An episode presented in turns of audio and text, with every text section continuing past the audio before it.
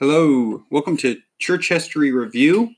This is episode three. We're looking at the Trinitarian controversy leading up to the Council of Nicaea. So, this is particularly looking in the 100s and 200s AD. The Council of Nicaea is early in the 300s. So, some of the reasons we talked about previous episode about why Christians were being persecuted during this time period was that they worshiped Jesus. And this was seen as like bad. And it wasn't just because they're worshiping Jesus, it's also because they refused to worship the emperor. So they're making exclusive claims about their religion. Sound familiar, right? Like Christians today still get in trouble for being too exclusive and not inclusive of other beliefs and religions, right? So they refused to join in with the pagan festivals. This irritated them.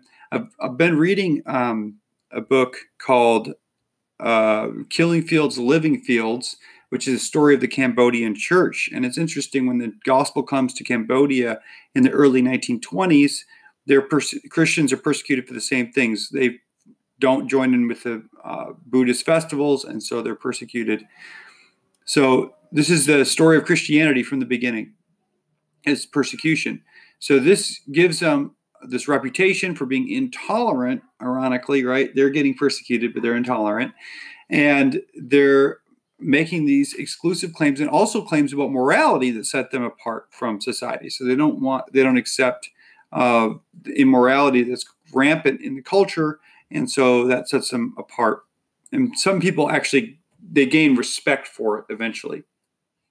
So then some of the early Christian leaders are very suspicious of philosophy. They don't think that mixing Christianity and philosophy are a good thing. One of the most famous leaders that uh, rejects philosophy is Tertullian. He lives from 155 to 240 AD, and he's his famous quote is, "What has Athens to do with Jerusalem?"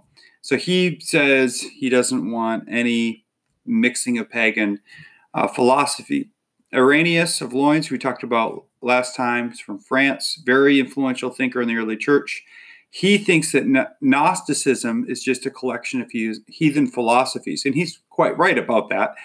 And so he rejects these heathen philosophies and says we don't need heathen philosophies in Christianity. Uh, Hippolytus, from 170 to 235 AD, he shows the philosophical foundations of Gnosticism and used that to attack Gnosticism, but then he ends up rejecting both philosophy and Gnosticism. So the early Christian church, the very early writers were pretty much anti philosophy, except for Justin Martyr. And he's one of the earliest Christian writers. He's around from 100 to about 160 AD he had been a philosopher. He'd been traveling around. He'd gone to Athens. He'd gone to Ephesus. And he becomes disillusioned as a young man with the answers the philosophy provides or the lack thereof. And in Ephesus, he meets an old man. And there's, of course, the tradition that this could have been the Apostle John. Very unlikely, eh, but who knows? So he meets an old man by the seashore who um, shares the gospel with him. Use uh, and the, the this person uses fulfilled prophecies of the Old Testament to prove the truth of the, the, the Bible. So, as we talked about before, the early church in 100 AD is using fulfilled prophecies from the Old Testament to prove their point. So, the church, again, the church has the Bible. you can't say that enough. So, Justin then moves to Rome and he becomes a defender of the church and a defender of the gospel but he still considers himself a philosopher. He's a really smart dude. And he uses philosophy to defend the gospel. So he knows the philosophy behind Gnosticism better than most of the Gnostics, and he's able to make them look quite silly uh, and, and show their dualism to be false. So, but Justin uses Platonic ideas like human responsibility, the way that uh, Plato had described that. He, Plato had talked about the kinship or relation of of God and ultimate justice in the universe. We'll see way later in church history um, Aquinas doing quite the same thing, using uh, Aristotle's philosophies more particularly to understand theology. And Justin kind of sets the trend for doing this. So he def- he uh, Justin also defends uh, Revelation as scripture. Some people had questioned the book of Revelation because it's so different than the rest of the New Testament. He defends it, and he uh, appeals to bodily resurrection to defend to defend Revelation against the Gnostic idea that there is no bodily resurrection. So Justin is sound. He's a he's a good guy, um, and he's a bit of an apologist. He doesn't want uh, Gnosticism rampant, and he sees how he can use philosophy to do that. Also, one of Justin's biggest contribution is incorporating the Greek concept of the logos into the the the Bible really the way the theology of of the logos. So the logos is the word right from John 1 1. In the beginning was the word and the word was with God, the word was God. So during um, Justin's lifetime, the, the Gospel of John is widely circulated. A lot of people are reading the Gospel of John, and he goes around teaching uh, that this is the the logos. So um, Ju- Justin argued that the word is the mediator in 1 Timothy 2 5, and that the Son derived from the Father without division. So that's important. The early church, very early on in the 100s, they would affirm the Trinity. So there's this mis- misunderstanding, um, or really false false idea about church history that the church kind of the, the doctrine of the trinity evolves right? This is similar to that idea that oh the church didn't have the bible. The bible kind of comes around later after it evolves. People collect these books and then they eventually say voila there's the bible. Same idea with the trinity. A lot of people want to say that the early church were they were just um, mono uh, monarchians in other words that they believe that only the Father is the monarch. Only the Father is truly God, and the Son's kind of a lesser God. And then eventually, through some other ideas, he kind of evolves to become co equal with God. And you get a bitheism or ditheism where you have two gods, and then eventually that turns into a tritheism. Uh, where you have three gods and then they kind of mesh them into one. So this evolving idea, right? Um, but that is not what happened at all. What happened was there was an implicit Trinitarianism which then once hammered out in in theology becomes an explicit Trinitarianism. So the very early church, the Apostles' Creed comes around in the 100s, and it it is very Trinitarian. The church is baptizing in the name of the Father, Son, and Holy Spirit. All the Christians would affirm they're all God. They just couldn't really articulate it. They hadn't had teachers come and explain this more thoroughly. So as the church works this out, they come to a clearer understanding. And there's some controversy that um, that happens. There's false teaching that they have to combat. So uh, Justin, we see, has this concept of the logos of the the word, the Son being divine, that he derives from the Father without division. So it's not that God separates himself, that the Son comes from the Father, he's sent by the Father. But he didn't go really much uh, beyond that in explaining it. So Irenaeus of Lyons, who comes a little after Justin Martyr, he he's also arguing with the Gnostics. And he sees this issue of authority. And again, that's always the issue, right? Who has the authority? Where do we get our answers from? And he sees that the the Gnostic question was a skeptical question. Basically, the Gnostics are asking, how can a perfect God make such a messed up world? And so they say he can't. And therefore, God had to create the Son, who then created these lesser beings. And so there's this process eventually coming to um, to us. So we're down the line, the, down the chain from God. We there cannot be directly God the Father creating sinful man. So the Son becomes kind of a mediator in between.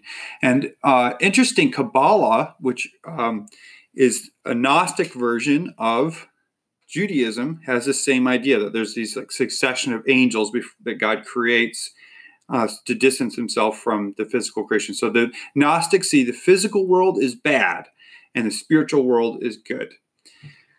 Uh, and Marcion is also a a bit of a Gnostic, right? And he had been the one that said we need this canon. And so Irenaeus says, you know what, Marcion's right about one thing. We do need a canon. We need to to define which books we believe so that we don't end up getting mixed up with some of the false teaching that's going around. So Irenaeus then argues for the need of also a Catholic church. And what we mean by Catholic is a universal church. So you have the different Gnostic groups. You have one group called the Valentinian Gnostics, and they claim to get new revelation from God and that they have the secret tradition that these uh, they have secret messages that have been passed to them from the apostles that no one else knew except people in their secret little group and you had to join their group to get in on this special knowledge and that salvation came through attaining this special knowledge so Irenaeus says these groups are, are very problematic. If a Christian, if he goes to a new city and he searches out the Christians and he runs into these Valentinian Gnostics claiming to be Christians, and they say, "Oh yeah, we are a church, come and join with us," and people are going to get really confused, right? And they're going to end up um, thinking they're with Christians when they're really with heretics. So he argues that they ha- they need a Catholic church, a universal. That's what Catholic means, a universal church that's going to preserve the teachings of the church. And he also argues for orthodoxy, right? So he orthodoxy just means true teaching. So he's like, we've got to have a standard of, of what we believe to reject these new ideas that are coming along. And he, the church has pretty much always gone by the old maxim if it's new, it ain't true. So along come these um, monarchian people. They believe that the Father alone is the sole monarch. He's the alone really is God. And some people actually accuse Justin Martyr then of being a ditheist, of having believing in two gods, because he believes the Son emanates or, or derives from the Father without separation. And they say, no, no, you can't believe that. You got to just believe the Father alone is, is really God. Theophilus of Antioch, who's around, we're not sure exactly when he's born, but he lives to 183 AD, so very early on. He's the first one to use the word triad to refer to God. So remember, as anti Trinitarians like to, to tell us, that the Trinity is not in the Bible, and that the word Trinity is not in the Bible. It's a technical theological term used to understand the Godhead. The Godhead is used in the Bible, though. That's what I like to remind them of the Godhead, that there are three persons in one in uh, the Godhead. So Irenaeus borrows this language from Theophilus, and he come he I should say he comes up, but he he coins the term the Trinity as part of uh, saying that this is the re- successive revelation of God, the mission the, the mission of God, the missio Deo in Latin. That is um, God revealing Himself progressively. So we throughout Scripture we get a clearer and clearer understanding of who God is. Although we'll never fully comprehend God, we can apprehend Him. We can. He has revealed Himself enough so that we can get have true knowledge of God, even though we don't know everything about God. So He's revealed to us in the Father, the Son, and the Holy Spirit. So He teaches us. Well, um, after him, we have in Rome, we have some some problems. So the church in Rome is interesting at this point. They're courting the politicians. They become quite distinguished, and the church starts to um, try to gain favor with the different Roman emperors. And the the the Catholic Church really starts to fall apart when they they they recognize these bishops and they said, okay, this will pro- preserve our orthodoxy. We have a recognized church. This is the right church, and these other subgroups that don't want to be part of it, they're not. They're outside of orthodoxy. But the problem is that they recognize these bishops that are heretics. So they have this bishop Calixtus the first.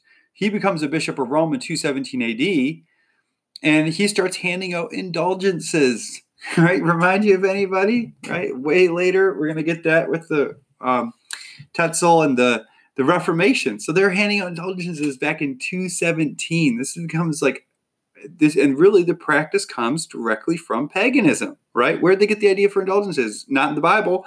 They get it from pagan religion. So the the Romans uh, have their pantheon and all their different gods and different priests, and the church is just kind of seen as another one of these.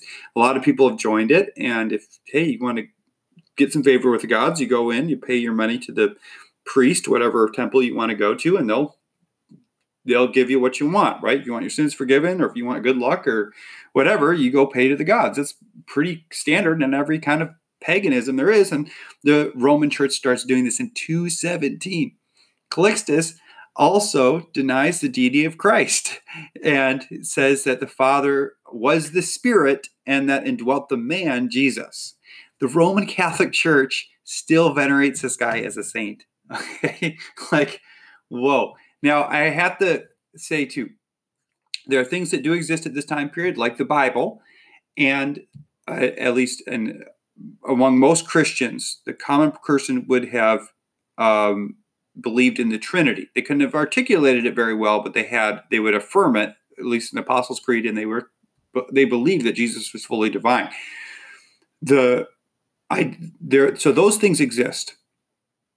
What doesn't exist at this time period is the Roman Catholic Church. All right, contrary to popular belief, what the Roman Catholics would like you to think that, um, oh, if you really want to be part of the one true church that's existed ever since the beginning, you got to be Roman Catholic. Well, Roman Catholic is actually an oxymoron. Catholic means universal, and Roman means like this one place. You're from Rome. So, how can you have a church it's in one location and yet be universal, right? It doesn't work that way. They argue and argue later for the primacy of Peter, right? They say Peter's the primary apostle, he's the first bishop of Rome, right? They have to make that claim in order to establish Rome as their headquarters. And we're going to see that happening way later. So that debate continues to go on. The church does not rec- really ever recognize, or the Eastern Church never recognizes Rome, and they can date their stuff back just as far as the Roman Catholics can. So it's a false understanding to think that the Roman Catholics are the original church. And even though they are very ancient, um, the they definitely don't always have a history, a very good track record. So um, not the place you want to go to for uh, the, a clear understanding of church history. Mm. Um, so then Tertullian, right? We mentioned him. He he really is like the Martin Luther of the early church.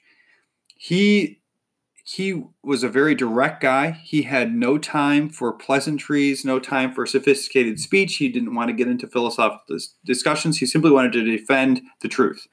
So he ends up leaving the church along with Hippolytus, the guy who had uh, kind of used the term triad to understand God, because of Calixtus and his handing out of these indulgences in Rome and all this craziness that was going on. These guys say, "We this Catholic Church idea, this is a bad idea. We're leaving." So Tertullian follows Irenaeus' argument for the Trinity. He says, "We've got to believe in the Trinity. We've got to believe all three persons are one substance." This is as far as they get at that this point.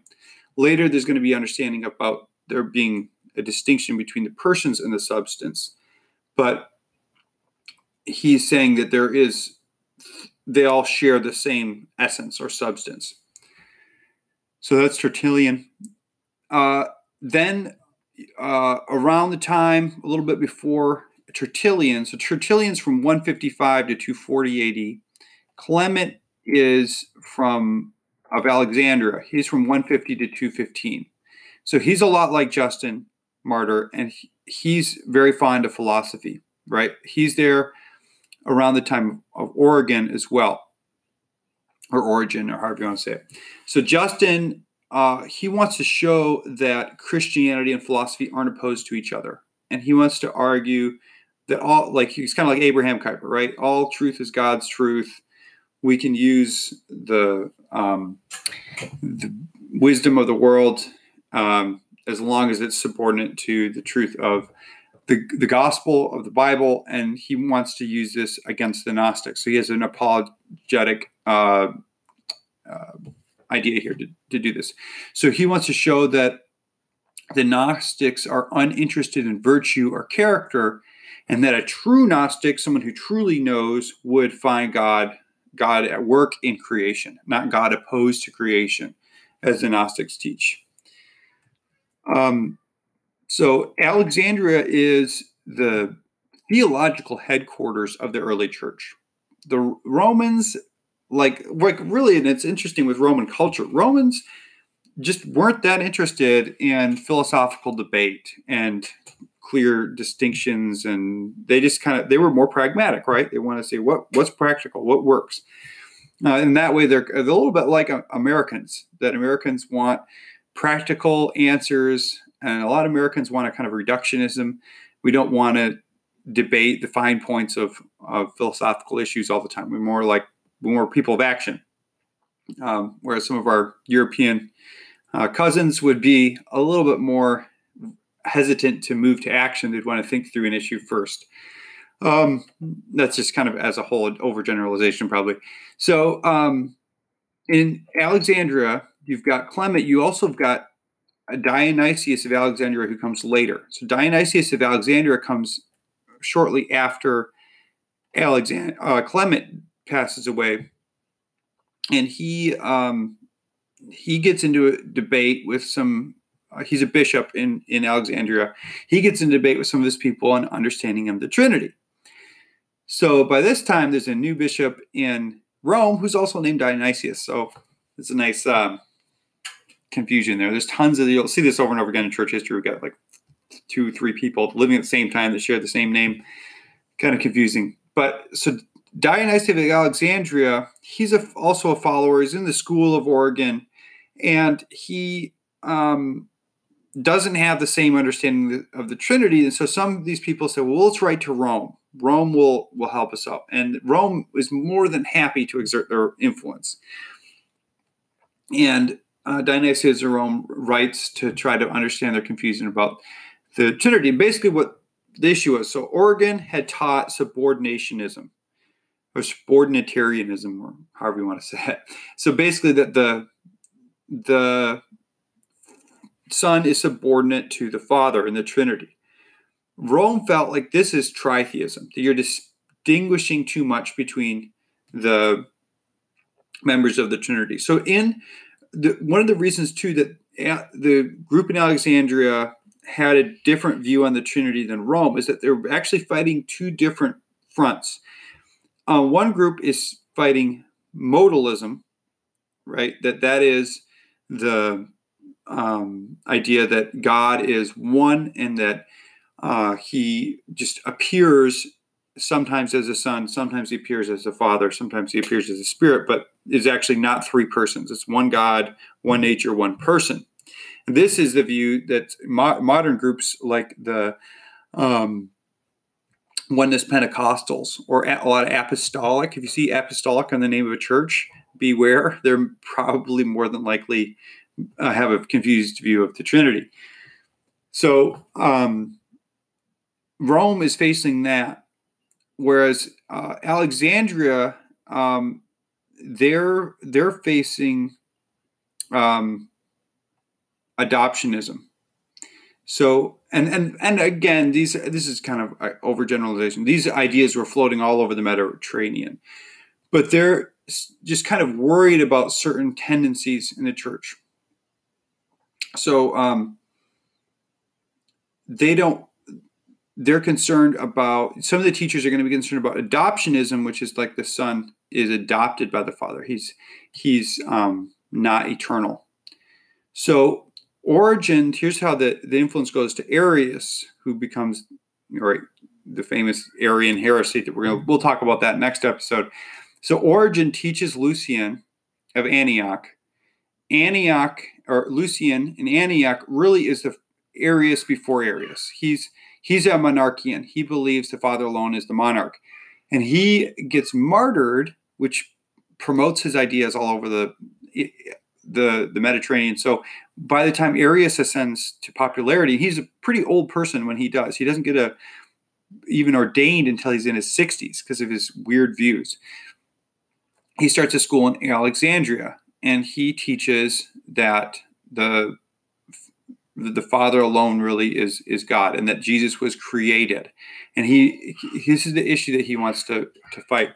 So they also employ Origen. Real Origen is not on board with this. He's long dead, but his theology does not teach this. He believed the Son was begotten, but he's, he came up with the idea of him being eternally begotten, so that the Son never came into existence. He never was created. He's just eternally the begotten Son of God.